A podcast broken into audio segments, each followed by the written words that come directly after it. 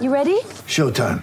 On May 3rd, summer starts with The Fall Guy. Let's do it later. Let's drink a spicy margarita. Make some bad decisions. Yes. Audiences are falling in love with the most entertaining film of the year. Fall guy. Fall guy. Fall guy. That's what the poster said. See Ryan Gosling and Emily Blunt in the movie critics say exists to make you happy. Trying to make it out? Nope. Because I don't either. It's not what I'm into right now. What are you into? Talking. Yeah. The Fall Guy. Only in theaters May 3rd. Rated PG-13. Get ready for the greatest roast of all time the Roast of Tom Brady, a Netflix live event happening May 5th. Hosted by Kevin Hart, the seven time world champion gets his cleats held to the fire by famous friends and frenemies on an unforgettable night where everything is fair game. Tune in on May 5th at 5 p.m. Pacific time for the Roast of Tom Brady, live only on Netflix.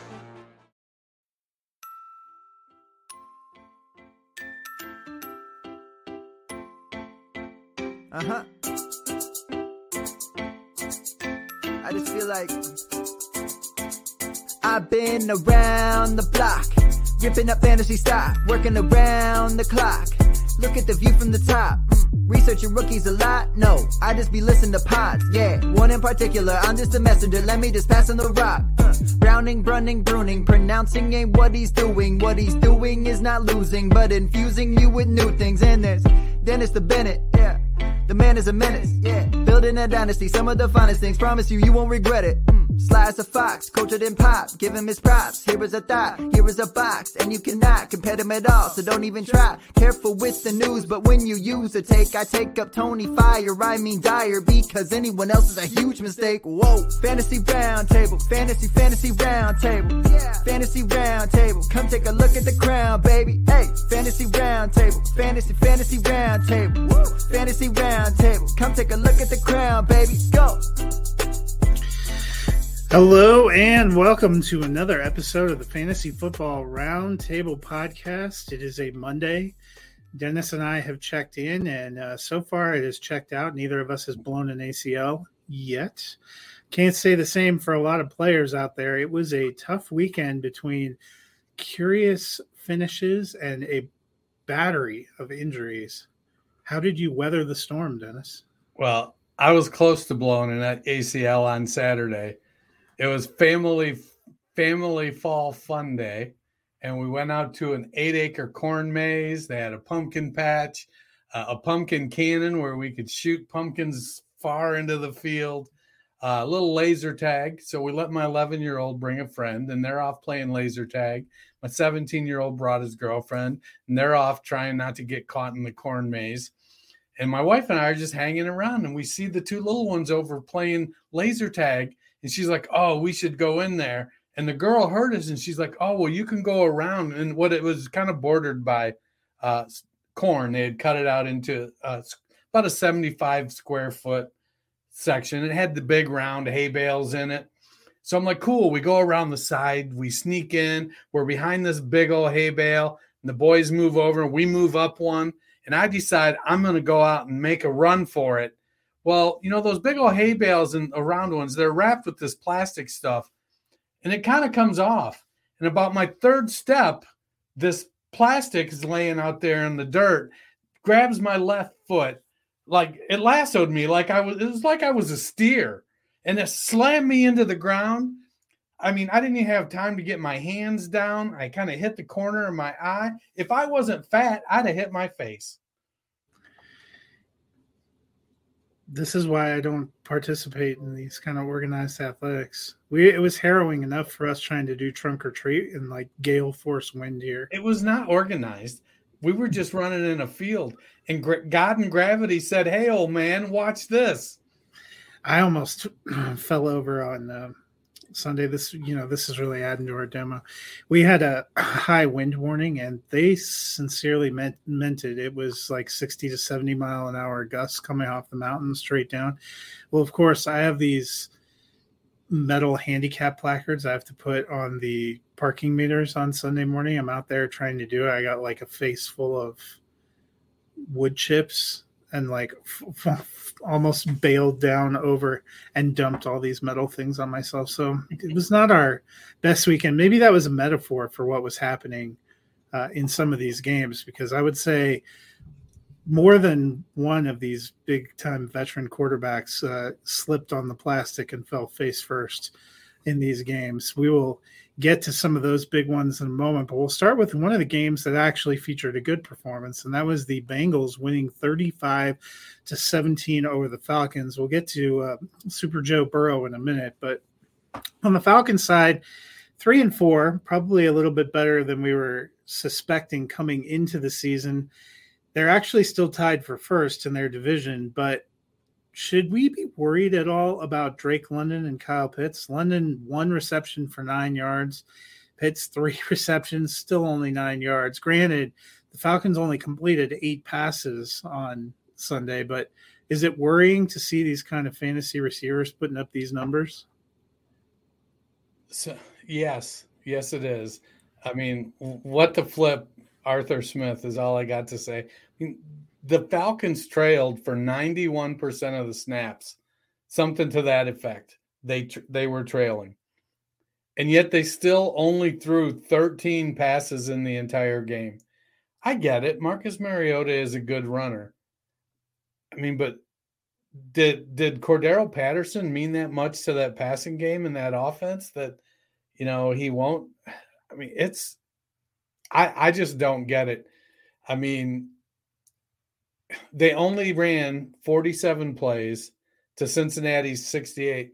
And it and honestly, I don't think Cincinnati was like they weren't trying to run up the score. I mean, they they could have they, they, were just running an actual 70. NFL offense. I mean, they probably could have scored 70. It just was I, I don't know, maybe Arthur Smith's going to be a two and done. You know, I, I know Matt likes Tyler Allgeier and had some hopes, and I was kind of hopeful about him too. But the his yards per carry production has been pretty dreadful. Yeah, he's least... not efficient. I mean, their offensive line isn't great. No. And I, I don't think I don't think we were expecting, you know, Nick Chubby and type of, you know, six yard per carry kind of from Allgeier. I'd settle for three and a half or four though but I, I also don't think we were expecting that if they were going to be behind by two touchdowns, they were just going to keep, you know, plodding into the middle of the line. I mean, you got to do something more. I mean, they only had 13 pass attempts. Eight of 13 is not a terrible percentage. It really, the lion's share of their offense came on the one play by Damiere Byrd for 75 and a touchdown. Yep. On the flip side, you know, Cincinnati looked like a team that had the uh, the archetype of a Super Bowl hangover in Week One. Uh, turned the ball over a number of times. We're having trouble keeping the line together, but slowly they seem to be figuring it out. They're now four and three, and we got the offense. I think we were expecting we were going to see on Sunday. Burrow throwing for almost 500 yards, accounting for four total touchdowns. You had uh, Boyd and Chase go over 100 yards. Higgins was pretty close, 93 yards, a lot of touchdowns. Are the Bengals looking more like the kind of AFC title contender we thought they might be? I, think they are. The offensive line is coming together. The defense is playing pretty well. Um, you know, the last, granted, they played Atlanta this week and only threw the ball 13 times. And so we're, we're not hearing a lot of uh, toasted Eli apple fritter jokes. Um, so the, their defense in general has been playing pretty well, and they can score with anybody. And if the offensive line keeps getting better, it's just gonna probably the biggest shortfall in their game right now is rushing efficiency. Because while Mixon is getting the touches, you know, hit 17 carries, he only had 58 yards on those carries you know he's got to start to produce a little bit more and i don't know if I, i'm just not sure what that is that he's not able to to get more out of the the running game uh, than he is. Fortunately for the bengals it seems like everyone in the afc north is a little enigmatic On to a game that I'm sure will hurt your heart. I know uh, we'll get to one that'll hurt my heart later if it makes you feel better. But the Dallas Cowboys uh, come with Dak's return and get a 24 to six win over the Lions. Dennis, the Lions had the number one offense in football through four weeks. They put up a goose egg against the Patriots coming out of a bye week, weren't able to do a lot better. Is it just a matter of too many injuries for this offense? I think it is. You know, they've been without D'Andre Swift. Uh, Amon-Ra St. Brown missed some time, and then he was back this week. Immediately got dinged up, and after the first couple plays, uh, he ended up with what what did he do? Uh, I think he only had one catch for four yards. yards. Yeah, and then he went out and he he didn't get a concussion, but he was wobbly. And with the new rules, like he he wasn't diagnosed with a concussion, but because he had the the motor skills issue, he was ruled out for the rest of the game. I'm okay if they err on the side of caution. Um, but then Josh Reynolds didn't step up and do anything either. I mean, Jared Goff was 21 of 26. He was super efficient. He just 228 yards, didn't get it in the end zone. Um, lots of passes to tight ends. So it was, you know, they just didn't. This doesn't have any weapons though, because Chark's on. Chark's on IR. St. Brown went down. Josh Reynolds was beat up. It looked like Kalif Raymond was wide receiver one for them. He was five catches for 75 yards. And then Brock Wright everybody's favorite tight end, four for 57. I am going to be excited if they can get Swift and St. Brown back on track and they can actually get Jameson Williams to make a debut. I'd like to, I hope we get to see at least a few games of what this offense can do because it seems like they're putting a lot of blame on Jared Goff lately. And I don't think Goff is their biggest or only yeah. problem. None of the Goff nor Swift nor any of those guys play defense. Yeah. Well, speaking of which, you know, the final score makes this seem like a little more handle handily of a victory than it was. This was 10-6 into the fourth quarter with the Lions having a chance to actually take the lead before surprisingly Jamaal Williams coughed it up in the red zone.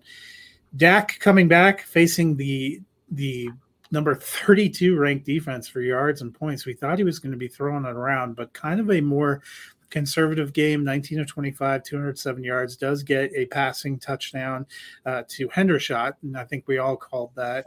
Um, you know, CeeDee Lamb caught a couple, got four for 70, got a few to Noah Brown, a few to Schultz, surprisingly zero to Michael Gallup. What did you think of Dak in his return? Do you think they are kind of keeping that formula they used so effectively with Cooper Rush?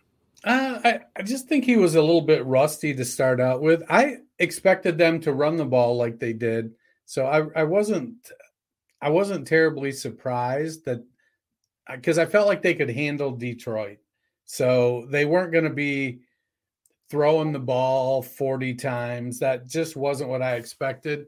Uh, I honestly I expected Zeke to probably be closer to 20 carries than the 15 that he had just because I didn't think that Detroit would be able to contain the running running game. You know, Pollard had 83 yards. He did what he does. Um, and Zeke had the two touchdowns, so they both produced, but Zeke didn't get a target. And uh, let's see, Pollard had two for 26. So they both were very productive. I think we're into a um, situation in that Dallas backfield where both of them are startable. Yeah, I mean Zeke does seem like the better option in the in the red zone, but he hasn't been quite as efficient. On to a big matchup in the AFC South. The Tennessee Titans win 19 to 10 over the Indianapolis Colts, getting the season sweep of that matchup, vaulting them not only back into first place in the South, but giving them that really important tiebreaker for the Colts, it was another tough game for Matt Ryan. He had a couple of really bad picks, including one that was returned for a touchdown. Ends up 33 of 44, 243 yards, a touchdown. Those two interceptions was on his backside quite a bit. He has a bit of a shoulder itch issue, but he was benched today, and Frank Reich says it's permanent and not because of injury. They are going to give Sam Ehlinger a look. What do you think of the move? And more importantly, this is not the first time seemingly the Colts have placed their blame on quarterback issues under Frank Reich's tenure. Is it time for him to start feeling the heat under his seat? I I think so. I mean, every year it's the quarterback. I mean, hey, I need this quarterback. So Jacoby Brissett win. wasn't good enough. Philip Rivers was not good enough. Let's ship Carson Wentz to Washington. He may it's, not have been wrong totally about those, but you got to wonder. Yeah, it's you know I I feel like the way Brady's playing, the way Rodgers is playing, the way Russ is playing, um, Matt Ryan, uh, for better or worse, I think we're seeing a changing of the guard, and uh, you know, there's going to be some spots open up that I, I don't think uh, uh, we have replacements for. What is that they say? What is it that a power something abhors a vacuum? Well, and you know, Bruning continuously says he only thinks there's really two good quarterback prospects in this class, which should right. give a lot of these teams a moment of pause. We thought 2020 draft was or 2021 draft was quarterback rich and then exactly panned out. Yeah, I, I think that we're going to have, there's going to be some quarterback roulette going on next year. Uh, as far as the Colts go, I think Reich and Ballard both are probably going to feel some heat because, as we've seen in the past, uh, Jim Irsay is not necessarily the most uh, stable of owner when it comes to decision making. It's been nice to see Parris Campbell kind of I guess his production start to match his um, playing time. You know, he's been playing around 90% or more of snaps most of the season, but he was having games with only two or three targets and just not doing anything. In the last couple times, he has been uh, putting up some numbers. I guess the question I would ask with um, with Ehlinger coming in, Matt Ryan has thrown 37 or more passes in six of seven games. Are they going to change the game plan now that they're putting Ehlinger in? Because the offensive line didn't get any better. Wow. Um, the running backs are still who they are, and they didn't seem to want to use them when they had a quote unquote veteran quarterback. Um, I mean, even yesterday, they only gave Jonathan Taylor 10 carries. Well, my other question it's not great the Colts lost that game, but they're still only three, three, and one, which isn't horrendous given everything. I forgot they went and paid to put Nick Foles on this team too. It feels like the we're moving permanently to see what we've got in Sam Ehlinger is the kind of thing you do if you're giving up. Yeah. So I, I don't understand what's happening. I have been suspicious. I've mentioned before of, of Frank Reich and, and his coaching, and we know Bruning there's no love, no great love for Frank Reich. I think this could easily be the end if they miss the playoffs. Could this be like the last three years be just the biggest waste of a talent in Jonathan Taylor and God knows how long? I mean, arguably a lot of the Colts team because that offensive line has degraded, but when when Luck retired, they I think they had all the pieces to be a Super Bowl contender, and they've not even come close to sniffing that kind of success. On the flip side, you know, we we thought the Titans were going to take a bit of a dip, but here they are, four and two, having swept away the Colts and seemingly in great position to make the playoffs again. They're not super impressive, especially from a fantasy standpoint. I don't think you want any pieces of the passing game, but Derrick Henry's still doing his thing and grinding away have we been underrating the Titans?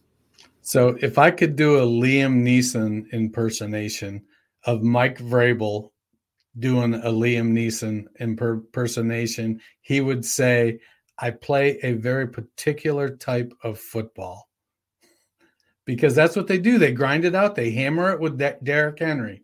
They've got a six foot three, 250 pound battering ram. And now that he's seemingly healthy again, they're back to doing what it is that they do, and that's hammer Derrick Henry 30 times. And now they're getting Henry even some uh, passing.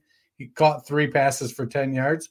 For fantasy, added, added an extra four points to go along with 128 yards rushing. You know, you're, you're going to take that. Uh, I think that offense, um, for d- despite the ups and downs in the early season, they miss Treylon Burks. I mean, they don't miss him as much as they miss AJ Brown, but they miss Treylon Burks. Yeah, I think they miss some. So we'll see. I I think they are going to end up making the playoffs because their division is what we thought their division was, and they look they still look like they're doing their thing. You're right. Yeah. They play a very particular brand of football. In one of the more surprising games of the day, it might have been the most surprising, if not for the one we're about to talk about after it. But the Washington Commanders get a 23 21 win over the Green Bay Packers. Dennis, all the talk throughout the week was that the Packers need to run the ball more and they need to focus on Aaron Jones more. And that resulted in a very close game where the Packers had a total of 12 rushing plays eight for Aaron Jones, four for A.J. Dillon. Aaron Jones did get nine passes for 53 and a couple passing touchdowns. Meanwhile, rookie wide receiver Romeo Doubs was held without a catch. Um, inexplicably, this offense does not look good what do they need to do? And can they even manage to do it? So you, you know we like to talk about how aaron rodgers is this very cerebral guy super smart you know. Have you read uh, the tipping point by malcolm gladwell? Because i feel like we're at a stage in aaron rodgers career um, where the only guy he had the 10,000 hours with was Randall Cobb. And, and so that's the only guy that he's comfortable with, that he knows, knows what he's going to do. Cobb knows what he's going to do. He knows what Cobb's going to do. And, and I think that it shows with guys like Doubs and Torrey and Rodgers and even Sammy Watkins, who's a veteran, um, that he's just not able to make the connections with them. He, he, isn't hitting them in stride. He's throwing it a little too far. Um, he's throwing it a little behind him. The the plays just aren't getting made, and I just don't know that. I, I think it's good. I, I think Doubs is done for the season.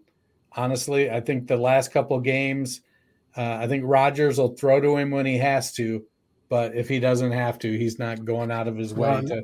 Lazard, one of the only guys he still has a connection with, got banged up in this game and hurt a hip. So if he ends up missing time, I don't know. I mean, even Tonyan was only three for four for 32. So it was, I, I, mean, like I said, I, I think we're seeing some of these guys. I get that the money is great and you're competitive, but, you know, maybe you just hung around a little bit too long. It does. It does seem like you know Rodgers has made overtures the last couple of off seasons that he's close to the end. Maybe Yeah, the you know- Packers are wise to keep holding Jordan Love, even if he hasn't gotten to play much, because the quarterback market and landscape doesn't look good. Yeah, it's it's going to be a hot mess uh, going into next year. Speaking of hot messes, Washington Commanders, they get that win 23 21. There was a lot of talk after the game that Mr. Taylor Heinicke, who was 20 of 33 for 201 yards, two touchdowns, and an interception, is the answer that the Commanders have been searching for at quarterback. I feel like this came up last year, and, and the answer was no by the end of the year. But Right. are the Commanders really better with Heinicke? You know, I don't know. It's I don't think they're better long term. They're they may be better for a game or two or three, but you know they need Brian Robinson and Antonio Gibson and Curtis Samuel. Um, you know Terry McLaurin had a good game finally, seventy three yards and a touchdown. So a lot of it comes down to can they play a balanced offense? Uh, if they're not forced to throw it a ton, you know, they only threw it 33 times. Um, they ran it, what, 36, uh, not counting Heinicke. So that's that was a pretty balanced game. I think they can win like that because their defense isn't terrible. They've got some good pieces on defense. And if they can get Chase Young back to go with those guys, that's going to give them uh, an extra boost. I don't know if it's too late or not. I'd still like to see Sam Howell um, because at this point in his career, I think we know what and who Heinicke is. He, and if he's your answer, I'm not sure what question you've asked. In all seriousness, though, do you think Ron Rivera would even consider? I I don't get the sense that Ron Rivera thinks he's out of anything, even though they're pretty far behind the rest of their division. You know, delusion is good for all of us. Speaking of delusion, the biggest surprise of the day and the award winner for wet fart game week seven was the Carolina Panthers revealing to us that apparently it was Christian McCaffrey holding them back as they get a 21 to 3 win over the Tampa Bay Buccaneers. Dennis, on Friday, I noted it made me nervous that the Buccaneers were 10 and a half point favorites, but we had kind of agreed seemingly that it it felt like getting to play the Panthers was a get right game for some of these ailing offenses. Well, nothing got right for Tampa Bay. Is it time to have some legitimate panic about a team that's now three and four and seems to have lost the ability to score? You know, I don't know that they lost the ability to score, but that drop that Evans had, it broke the Buccaneers and Brady. It broke me too, let me be honest. In in a way that I am just not used to. I mean, I I expect so much more mental fortitude from Brady and from the Buccaneers. And I don't know if that was Bruce Arians and his we can do it because I say so bravado kind of approach to things or what it was. But to have Mike Evans that wide open, it, I mean, two years ago, if that happens, they just do it again and hit it the second time.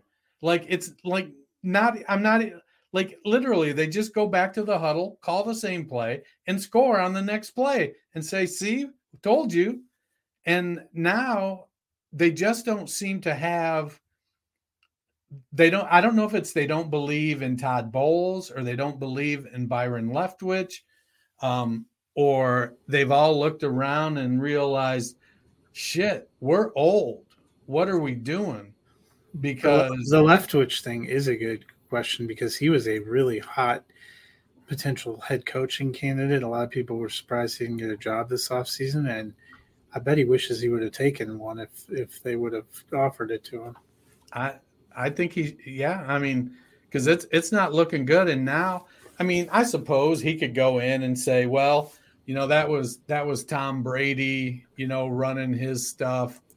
So I mean, you you almost have to wonder at this point in time if it, you have a couple more losses. Do you actually try to see what you have in like a Kyle Trask? I don't, I don't. To me, I don't think that's something you do with Tom Brady. Um, I think you lose the team. I think right now, you know, we've seen Lenny check out, um, mm. and so he might be checked out right now based on. I, I it, he he's definitely standing at the door looking around and and making a decision. I think, you know, and then when we've got games like yesterday, you know, Rachaad White had eight opportunities to Lenny's eleven. White had a season high forty three percent snap share. Um, I, I think that it, it's a situation to, to definitely keep an eye on there. Yeah, they're not looking good. On the flip side, uh, D'Onta Foreman and Chuba Hubbard look decent uh, as the backfield duo there for Carolina. But I want to talk about PJ Walker for a minute. We have made jokes about the Carolina quarterback situation. Baker Mayfield had not looked like it, he was it. We hadn't seen great things from Sam Darnold last year. We've been joking they're waiting for him to come back. Could but could it actually be PJ Walker that's the guy? There was a lot of comments after this win that that he might have played himself into getting the job for a while. Um, it looked like he remembered that DJ Moore was on their team, which is a good start. Yeah, you, you can't go wrong there. Um, I don't know if he's the answer. I don't know if they have the answer, but I, I I'm pretty sure we know what Baker Mayfield and Sam Darnold are. And right now, I suppose I would rank them Walker, Darnold, Mayfield. Um, but I feel like PJ Walker you know, he's he's Cinderella's pumpkin carriage. I feel like he's got a limited time before he's a pumpkin again. He's same thing as Taylor Heinicke. Maybe he makes it through the rest of the season. I don't disagree with Steve Wilks that PJ Walker has earned the opportunity to start games. Um, you know, I'm still bummed Matt Corral got injured because this would have been the ideal circumstance where he would have gotten to go. Yep. Well, and then you when you've got uh, Foreman and Hubbard playing the way they did. I mean, Foreman put up 118 yards, Hubbard 63 yards and a touchdown. Granted, Foreman was buoyed by a 60 yard run. Um, but the running game looked better than it has all year. And I don't know. I hope that speaks more to Tampa Bay than to, although I don't know. I guess we'll see. Uh, you know, I called this as one of my upsets of the week. I don't know why the New York Giants at five and one were considered underdogs playing the two and four Jacksonville Jaguars, but they came away with the twenty-three to seventeen win, uh, kind of grinding it out the same way they have all season. Daniel Jones, nineteen to 30, 202 yards, a touchdown, no interceptions. Also ran for one hundred and seven yards and a touchdown. Could Daniel Jones actually end up being the answer here for the Giants? Football fans, the first Sunday of the NFL season is here, and DraftKings Sportsbook, an official sports betting partner of the NFL, is giving new customers a can't miss offer to celebrate the return of the NFL season. Right now, new customers can bet just $5 and get $200 in free bets instantly. And as an added bonus for week one, everybody can experience the thrill of DraftKings with early win promotion. It's simple bet on an NFL team to win if your team leads by 10 at any point during the game, you get paid instantly, even if the team ends up losing. Download the DraftKings Sportsbook app now. Use the promo code TPPN, that is TPPN, and get $200 in free bets instantly. When you place a $5 bet this Sunday, that is code TP PN only at DraftBook Sportsbook, DraftKings Sportsbook, an official sports betting partner of the NFL. Minimum age and eligibility restrictions apply. See the descriptions for the episode for details. When you look at the landscape out there and where um, New York is currently projected to pick, I, I'm going to take Daniel Jones over Will Levis or Alex Van Dyke or Anthony Richardson or Hendon Hooker probably. Um, you know, we we've seen Brian Daboll work wonders with Josh Allen and his accuracy, and whatever Daboll is doing with Daniel Jones, um, you know, the the game plan is working. Uh, I like what he's getting done there. I mean, it helps to have Saquon Barkley, and it'll be super nice if they get some wide receivers. You know, Bellinger got banged up at tight end, and he's been playing great. Yeah, and then they said he's looks like he's going to have to have surgery for a fractured orbital. We'll probably oh. miss some time. That's rough. You know, they they cut Ricky Seals Jones in the off season. The only constant for Daniel Jones seems to be if he finds a receiver he likes, they either get hurt or cut.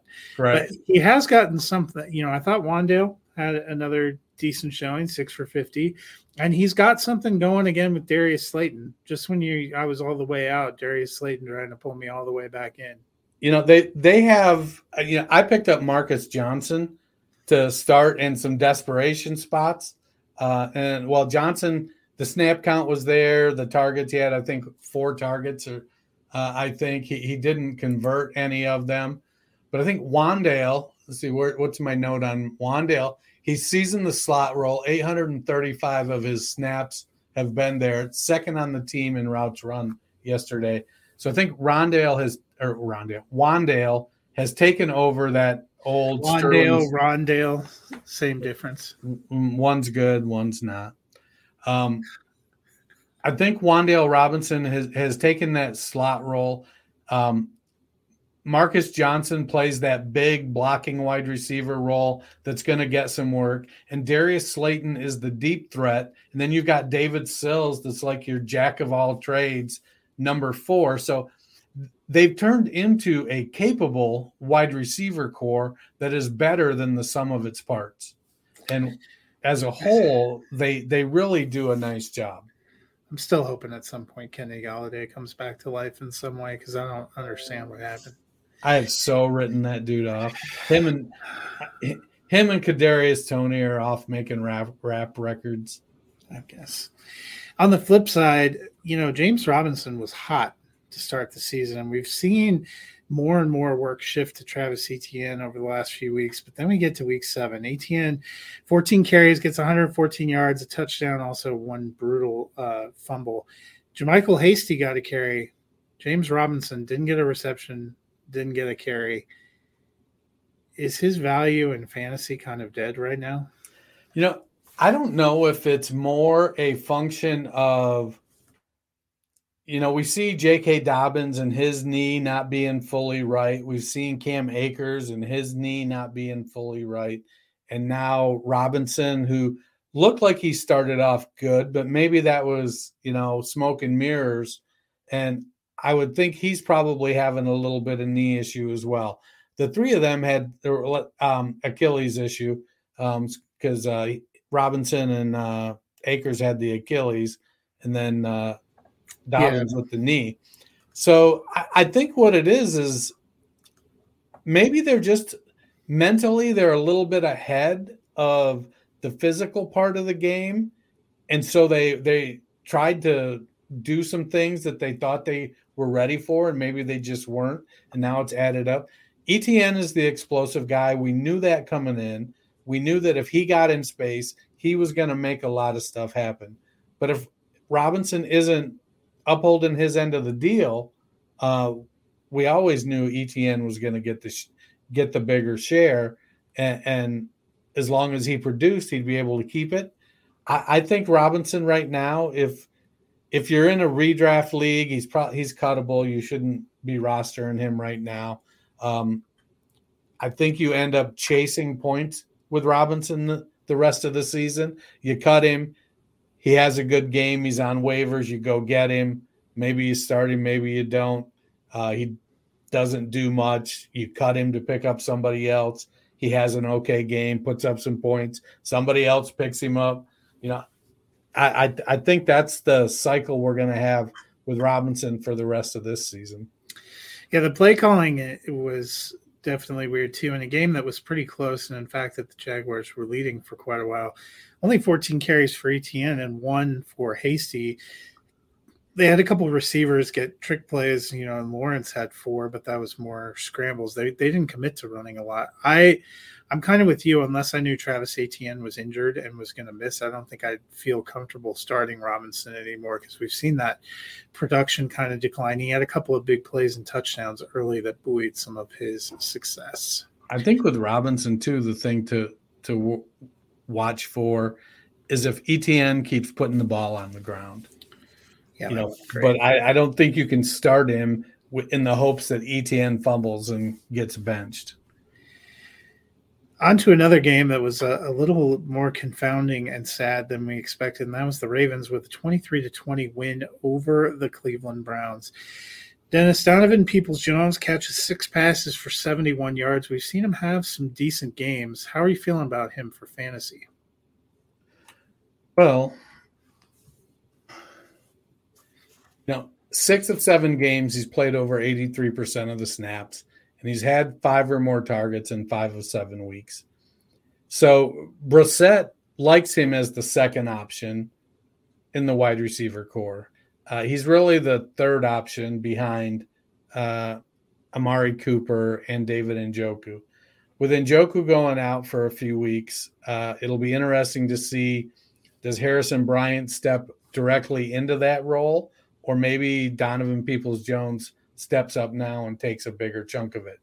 Uh, it's definitely a gamble worth taking to see because you, while Cleveland isn't winning games, uh, they definitely are um, giving some guys options to score some fantasy points. And Amari Cooper, David Njoku, and Nick Chubb are really the big three there. Uh, it'll be interesting to see, though, with Njoku out, where, where those targets go. And I could see them going, some of them going to um, DPJ. On the flip side, it was not a great fantasy game for any of the Ravens that you were trying to play. Yeah, Mark Andrews had more carries, one, than receptions in that game, which tells you something. But we've talked about for a couple weeks the Ravens trying to find something, get something going in the running game. And Gus Edwards comes off the pup list, returns to action, gets 16 carries, only 66 yards, so not incredible efficiency, but gets two touchdowns. Is he the answer kind of to this Ravens backfield, though? You know, he's always produced when they've given him an opportunity. Um, he doesn't catch the ball well. Uh, one target, no receptions, and I I think that I was surprised, honestly, that Kenyan Drake wasn't more productive. I, I know Drake was productive last week. I feel like it is shocking that Cleveland's rush defense, which had been shredded, gave up all those carries and not much yardage. Yeah, I, I, you know, it, the split wasn't that bad. Edwards had 16, Drake had 11, Hill had five. Um, the the snap percentage, uh, Hill was actually second. Edwards played 36.5% of the snaps. Um, Hill 31.7 and Drake 25.4. So when Drake was in there, he was getting the ball. Uh, it just was uh, he wasn't in there that much. Yeah, it's interesting. I the Baltimore offense has not been quite as robust in any uh, sense. You know, it was kind of even even for Lamar Jackson, he didn't have any touchdowns, only had 59 rushing yards and 120 passing yards. Kind of a ho hum day for him. Now, on the plus side, Andrews did, even though he didn't have any catches, he did lead the team in routes run. I guess that counts for something. Ho hum just about sums up the offensive philosophy for our next team, which is the Denver Broncos, who uh, came out at home and put up another scintillating nine point effort in a 16 to 9 loss to the New York Jets. We'll get to my depressing Broncos in a minute, but first, Dennis, Breece Hall, he, he's been going great guns and he had another good game. I thought he would. Got a huge 62 yard touchdown run, only gets 72 yards and a touchdown, only has four carries before leaving with a knee injury, which they said is a torn ACL and some meniscus damage. So you know, Carter comes in, gets 29 yards on 13 carries, had uh, two receptions for 45 yards. Is it a good sign for him in the backfield? Uh, are you expecting good production? Uh, I I think so. I mean, I think it'll be a timeshare. I think Ty Johnson will get some run. They're probably going to bring somebody else uh, in as a third third back. Uh, I don't know if they bring at times. It mostly looked like your boy Braxton Berrios was their third running. It, well, this week he was.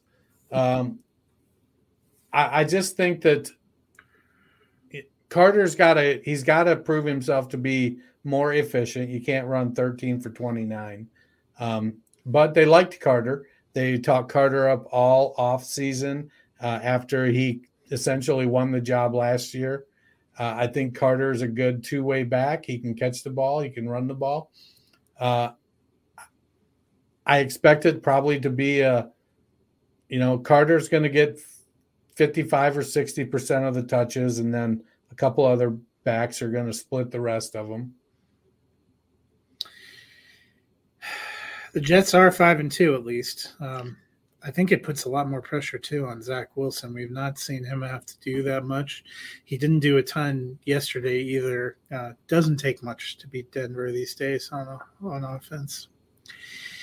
Speaking of Denver, Russell Wilson sat out the game. Brett Rypien came in. I know there was a group of fans that thought Russell Wilson was the problem, but uh, Brett Rypien nine points. Denver no points in the second half.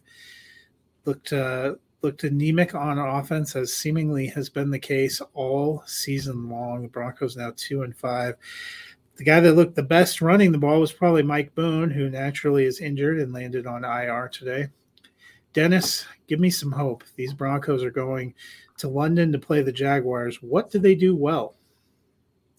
Um, you know, they they have nice playing suits they get penalties. I mean, they're still, I believe, leading the league in that. So I guess you know it, it's a it's a tough thing. uh, Rypien certainly has eyes for Jerry Jeudy, much like Kenny Pickett has eyes for George Pickens. Um, Greg Dulcich had a decent game, six for 51. Um, Courtland Sutton had good opportunities, even though he didn't convert. Uh, I, I think there's opportunity there. I just don't know what it's gonna, how it's gonna pan out. Seems like they struggle a little bit on the offensive line. Uh, Rypien threw it 46 times, but only put up 225 yards and no touchdowns. So it, you know, it's kind of a hot air offense, lots of bluster and uh, no substance. Yeah, it's uh, it's something. I think the last two games we've seen uh, Sutton come back to earth too because he's been drawing. He had J.C. Jackson uh, when they were playing the Chargers yesterday. He had Sauce Gardner all day. Um, I think that's why they went to to Jeudy more. And to Jeudy's credit, he actually caught a few passes, which uh, made me happy. But I think uh, we should start with the apologizing to London and probably to America right now because the exclusive window game to begin your Sunday, you may not need to wake up early to see Jaguars Broncos in London. You could probably just sleep through it and catch, you know, the 20 seconds of highlights on football night in America. Is it going to be that many? probably not. On the flip side, the Las Vegas Raiders, who now surpassed the Broncos to move into third in the AFC West, got the 38 to 20 home win over the Houston Texans. Dennis, last year, Davis Mills was one of the more uh, uplifting stories of the season. He actually looked like he was doing pretty good. But this season, where he's been the kind of unquestioned starter, has been a little rougher. Houston's one four and one now. They seem to have found the running back that they're looking for in Dameon Pierce. What do you think about Davis Mills? Are we getting close to the end of the Davis Mills era? I don't know. He, I mean, 28 for 41, that's not terrible percentage, 302 yards, two touchdowns. Uh, he had one interception. So it wasn't, you know, the numbers weren't terrible. You just that they didn't get in the end zone enough. And I think that's kind of part and parcel for a team that's young and on the upswing. You know, they're definitely better than they were last year, even though the record might not show it. Um, you know, they'll they'll get another infusion of talent um, in next year's draft. I don't know if Davis Mills is the answer for them, but I think he's played. I mean, he's played better than Baker Mayfield and Carson Wentz and you know Russell Wilson. Set I mean, that bar high, man. He he's played better than a lot of guys. It, it just you know the the team has still has a significant amount of holes. Um, Pierce, I think, is the guy. Twenty four touches, ninety two yards rushing, twenty five receiving. Uh, I I feel like it's a situation where they need to get a an Andre Johnson they need to get an alpha receiver. They need to get a couple stud playmakers on defense that that can change the game, you know, with a sack or a turnover. Uh, and they'll get there. Dare Ogunbowale, who had five receptions for 54 yards to lead the team, isn't uh, the alpha receiver. Nope. It has been weird to see Brandin Cooks kind of, I don't know, come back to earth or I mean, Cooks just isn't. It's it's kind of what he's not converting the the big play. He's not getting the long touchdown. He's not. He's getting. You know, I, I think you probably want your number one receiver to have more than five targets, but it's kind of.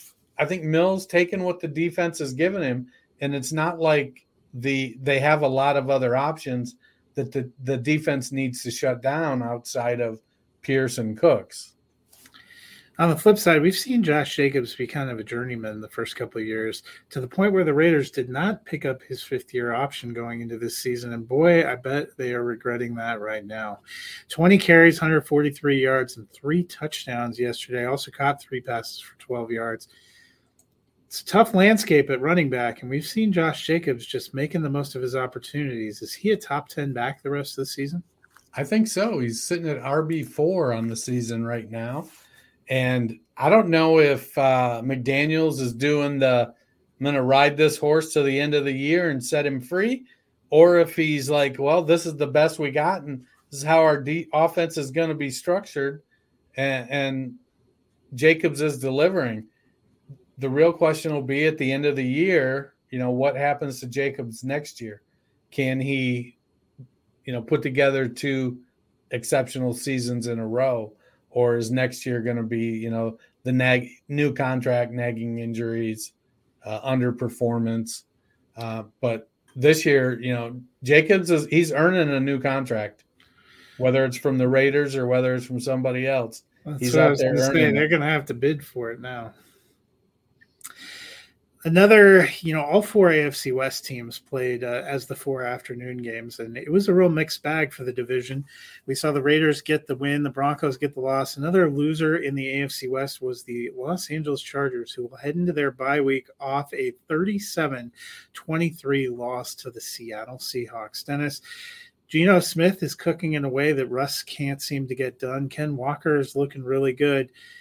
The Seahawks are now all alone in first place in the NFC West, just like we all suspected after seven weeks. I know DK Metcalf dinged up his uh, patella tendon and is going to miss some time, but could the Seahawks actually win the NFC West? Somebody's got to.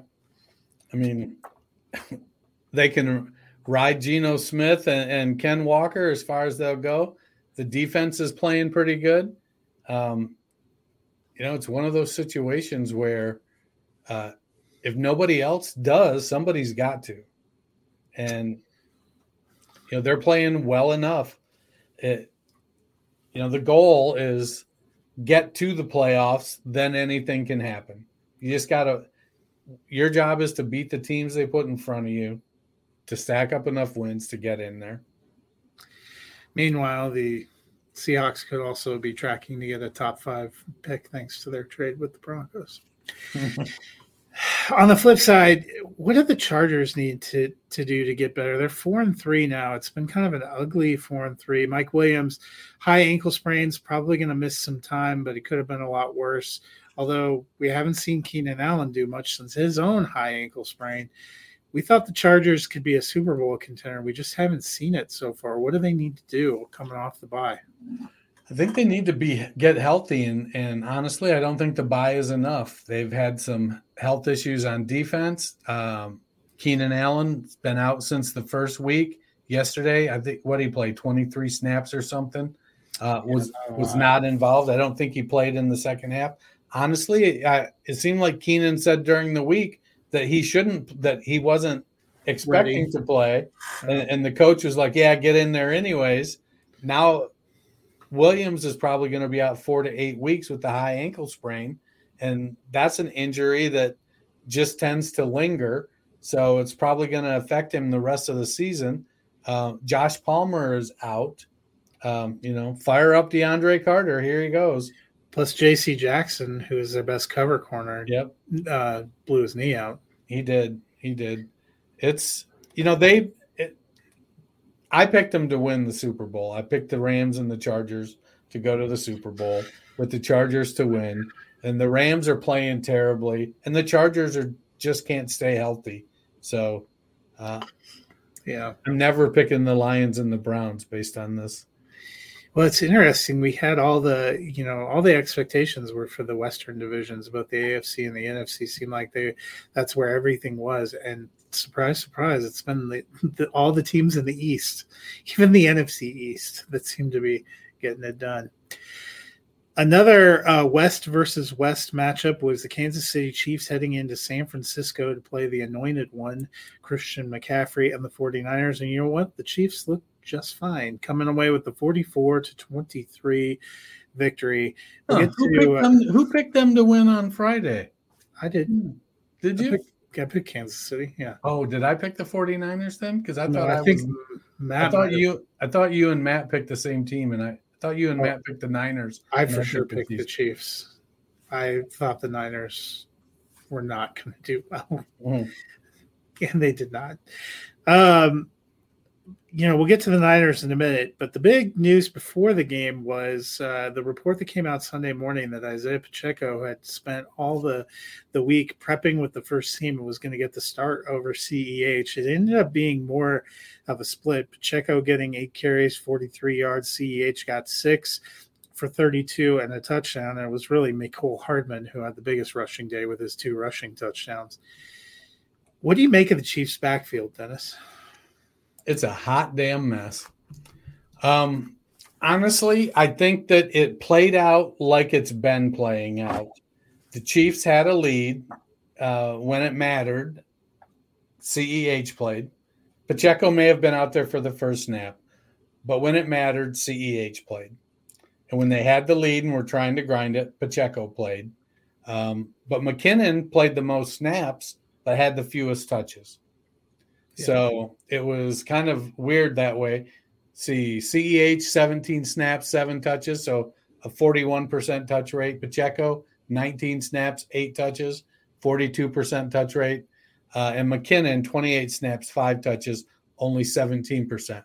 It was it was just crazy that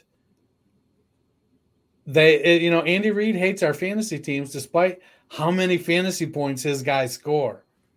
You had you had to have felt good though, at least seeing your good boy MVS get a couple of bombs, three receptions, 111 yards. You didn't get that touchdown, but that's the MVS you thought you were getting coming to Patrick Mahomes town. What I want to know is when did Patrick Mahomes' arm get shot? He underthrew that bomb so bad. I mean, MVS had three or four yards of separation. If Mahomes had had that ball out there, uh, well, he might have dropped it like like Evans did um, because we've seen that plenty. Uh, but the way it was underthrown, he certainly wasn't going to turn it into a touchdown. Maybe he was. Maybe he didn't realize how far out there PS was going to get. They're still finding their way together. Yeah, dude's fast. On the flip side, a lot was made of the big trade for uh, for McCaffrey. The 49ers saying basically they're going all in to try to win a Super Bowl. Their defense got cooked, which had been the best part of their team. Their offense was just all right. Christian McCaffrey, eight carries, 38 yards, caught one pass for 13 yards. We weren't expecting a huge day since he only had like a day and a half to work with his new team. But 49ers are three and four right now. What do we think of McCaffrey and what do we think of the 49ers? I think it's going to be beautiful. Um, it's not. It's not yet, but I, I think that he's going to do things with that team that we've seen guys you know, we've seen Jags perform exceptionally well in that offense. And I don't think McCaffrey is a Jag. I think McCaffrey is an exceptionally talented uh, running back. And I think once he learns the offense, I get it. Dude went to Stanford. You know, lots of people go to Stanford that are dumb as a box of rocks. Okay. So, uh, and lots of smart people go to state schools. So let's not get too wrapped up in all of that stuff. Um, but he's he's good and he's going to fit that offense really really well. Uh, I think he's going to give them a weapon like they have not had, and provide them with with the type of explosiveness that while Jeff Wilson and um, Elijah Mitchell, when everything goes well, they can take it all the way. I think Christian McCaffrey can take it all the way when it breaks down. Yeah, I think McCaffrey's going to end up being fine for fantasy, but here's my hot take. I think the 49ers are going to miss the playoffs. I just don't think they're playing that well. And I, mean, I think it, it's week seven. We, have got literally 10 games to go. I know. In, in the NFL. I mean, in fantasy, we've got seven games. In the NFL, we got 10. On to the Sunday night game, the closer of the weekend, the Miami Dolphins coming away with the 16 to 10 victory over the Pittsburgh Steelers. Kenny Pickett got cleared and made the start 32 of 44, 257 yards, got a touchdown. Also threw three interceptions. Dennis, what do you think of Kenny Pickett so far? Can't throw three interceptions and one touchdown. I mean, he's got a connection with George Pickens. They look really good. He 10 targets to Diontae Johnson. He knows where his bread is buttered. Um, I think his accuracy needs to improve a little bit. There are some some throws he's making. He's not making it easy for them to catch. Um, but he, he, you know, Najee Harris had four targets. Uh, Freiermuth had nine targets. So he's Claypool had eight. When you throw the ball 44 times, lots of guys can get a, a piece of the offense. Um, but I think he's got to convert more. Even Harris, 17 for 65 on the ground. Overall, the team just needs to get more efficient. Um, he needs to get a little deeper downfield.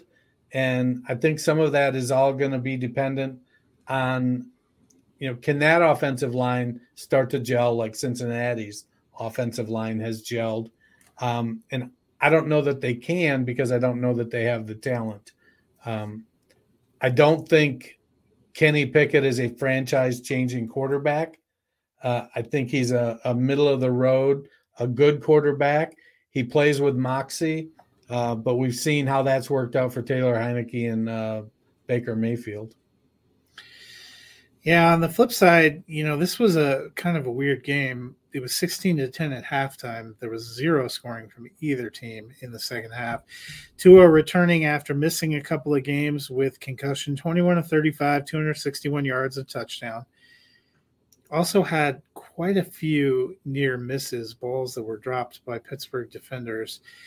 Was it just some rust for Tua, or do you think this is maybe a little bit of a worrying sign? Uh, I think Tua might have been a touch rusty, but he threw the ball like he always throws the ball. He's not afraid to make tight window throws, despite the fact he doesn't have a very strong arm. Um, he, he is going to put the ball in precarious positions, and he's got guys that are going to make plays between Hill and Waddle and Gesicki uh, and Sherfield even. Um, he's got some guys that get some stuff done. Heck, Raheem Mostert looks good in the passing game. I, I think my biggest concern is that um, eventually those throws are going to get caught up by the defense. He's going to have a four interception game.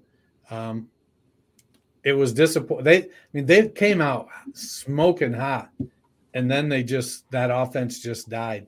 It's like Pittsburgh figured it out, and so Mike McDaniel is going to have to figure out how to adjust to the adjustments, or it's going to end up, uh, you know, not everybody's going to have an offense like Pittsburgh. Yeah, I mentioned, uh, you know, I think last Wednesday that we were not winning the primetime game lottery this week. And uh, we certainly have not won the primetime game lottery. We didn't win much of any lottery on week seven. Some uh, some rough games out there, some rough games to watch. And you know what? We have to close it with Bears Patriots tonight. So you're welcome, America. I wish you hadn't reminded me that I'm unironically playing Tyquan Thornton. I have to go look. I think that's actually a game that's I could potentially win too. So now, now I have to watch. Looks like Mac Jones is going to play. So Mac is playing. Well, that'll wrap it up for us today. Matt and I will be back on Wednesday looking ahead to this week's Thursday night game, which I can't remember what it is right now, but I don't think it was incredibly impressive. That could basically sum up the entire Thursday night slate. Uh, until then, Dennis, people will have plenty of time to do different things while the game is going on tonight. What's one of the things they should get out there and do? Tonight is a beautiful opportunity to you know, step away from the game a little bit. Go out and subscribe to the podcast, the Fantasy Football Roundtable. Give us a rating and a review. We certainly appreciate it. We're big in England. You know what? Nothing's going to